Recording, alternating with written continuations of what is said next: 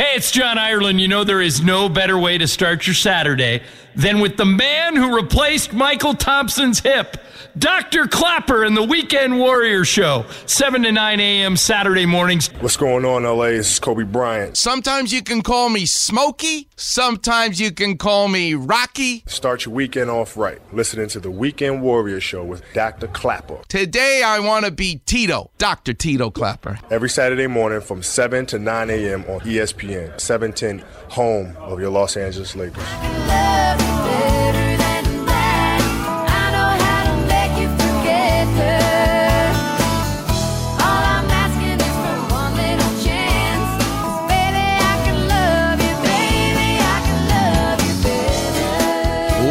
Back, Weekend Warriors. Natalie Maines and the Dixie Chicks. Love it. You know, you can play golf with me. I hear John Ireland doing that promo. I'm going to see him because September 10th, Friday, the ESPN golf tournament. I love playing it every year. Ten and a half years I've been here, I've been playing in it. You can play in my foursome. How about that? Write me a letter. What has Klapper Vision meant to you over these years? And Steve Platt and I will pick the best letter, and three of three weekend warriors will be in my foursome. Can you imagine how much fun we can have? Can't wait. But I'll get to see John Ireland on that day, and Travis, and Alan Slewa, and Steve Mason. Just a great group here at the station. But when I think about it, I mean, I started when Max and Marcellus was here, Dave Miller and me. Wow, 10 and a half years ago. I had hair on top of my head, I think. No, I didn't. I still didn't have hair. You know, speaking of the Dalai Lama, Jerry Lopez, guess who's calling in right now? Jesus. Jesus is calling in from Los Angeles. I can't wait to talk to Jesus after speaking to the Dalai Lama. Hey, Seuss, you're on with Dr. Klapper. How can I help? Good morning, sir. Doing good. How about yourself? Good. How young are you? What do you do for a living? Uh, 40 years old, and at present moment, I was working as a groundskeeper at a golf course. Golf club. Oh, we're going to be playing at Yorba Linda. I don't even know where Yorba Linda is, but you know, don't get me started. I'm sure you get on the 10 and you go east. That's how you get to just about everything I don't know anything about. So, yeah, it's it's a little drive, but it's nice out there. so Jesus, you got brothers and sisters? Uh, yes, sir. I have two elder sisters.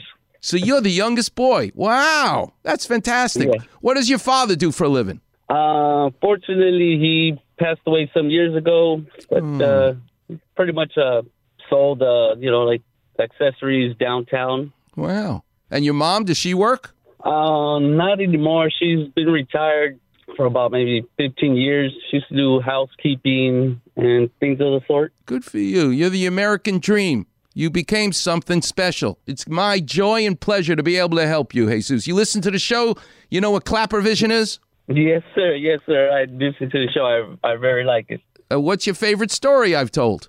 Uh, I like when you talk about your dad. I like you mentioned about being a carpenter. You know, I've done construction, and you know, I have my son and my daughter. So Good I like you. your stories about your family. That they're really intriguing. My father used to say to me when I, he would take me out, I could barely hold a hammer. And now I have a little grandson, so I got him a little wooden hammer with a metal hammer head. And uh, I, he, my father used to get a kick. He'd say, "Now, Robbie, remember, don't hit the wrong nail. Meaning, don't hit your fingernail, hit the metal nail." He still, he used to start laughing when he'd say that.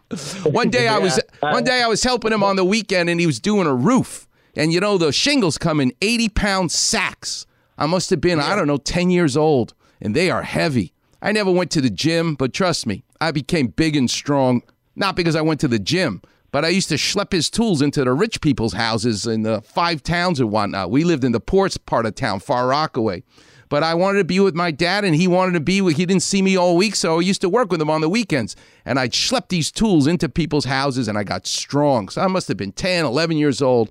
And he's doing a roof, and I'm downstairs. My job was to help unload the 80 pound packs of shingles uh, from the back of the truck and get them up the ladder. My dad used to put them on his shoulder. He said, Robbie, this is the way you lift things so you don't hurt yourself.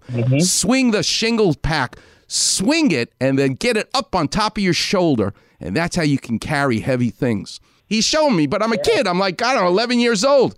So he goes up on the roof with a big pack of shingles, and I'm like looking at the strongest man I've ever seen in my life, my father, carrying 80 pounds on his sh- right shoulder when with his left hand holding onto the ring of the ladder, going up the ladder, two stories high up to the roof where it's slippery and it's at an angle and it's, you know, the wintertime in New York. You can only imagine. So you know what Yeah. you know what I did, Jesus? I went and got a pack of the 80 pound pack of shingles. I swung it. I swung it right on top of my shoulder. And when I, I went up the ladder and my get up to the top of the ladder, I like I'm like out of breath. I drop it on top of the roof.